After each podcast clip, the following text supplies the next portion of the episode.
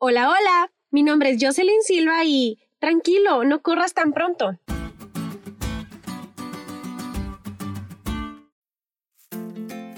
Hay un canto que en lo personal es de mis favoritos. Habla de la manera en que el ser humano suele querer huir de sus sentimientos y sus problemas en lugar de enfrentarlos.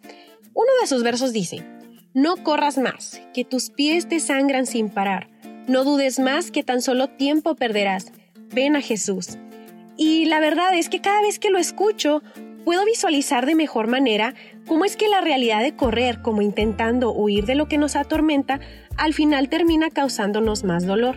Como cristianos y adventistas, sabemos que nuestra actitud frente a los problemas debe ser de gozo y felicidad, pero en la práctica, mantener una actitud 100% positiva ante las adversidades es mucho más difícil de lo que pareciera.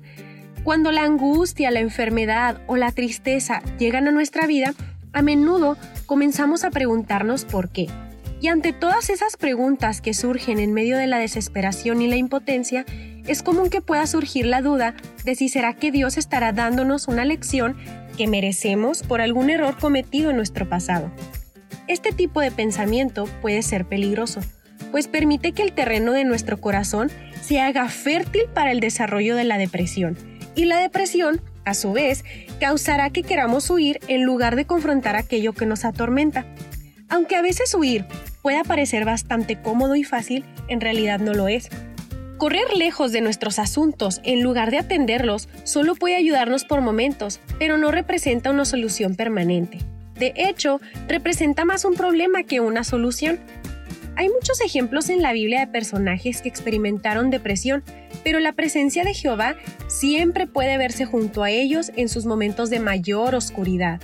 De hecho, en su palabra nos dice que Jehová está cerca de los quebrantados de corazón y que salva a los contritos de espíritu. Esta es una gran promesa que puedes hacer tuya. Dios siempre está intentando alcanzarnos, pero si decidimos huir, le haremos más difícil nuestro encuentro. Por el contrario, si te dejas alcanzar por su gracia, comprenderás que lo único que Él anhela es sanar tus heridas, secar tus lágrimas y cambiar tu tristeza por llanto. Luego, como dice el Salmo, Él pondrá en tu boca un cántico nuevo. Permite que tus sentimientos fluyan en las manos de Jesús, incluyendo el dolor y la tristeza. Y si alguna vez sientes la necesidad de huir, encuentra tu refugio en la oración a los pies del Maestro. Solo ahí encontrarás el verdadero descanso.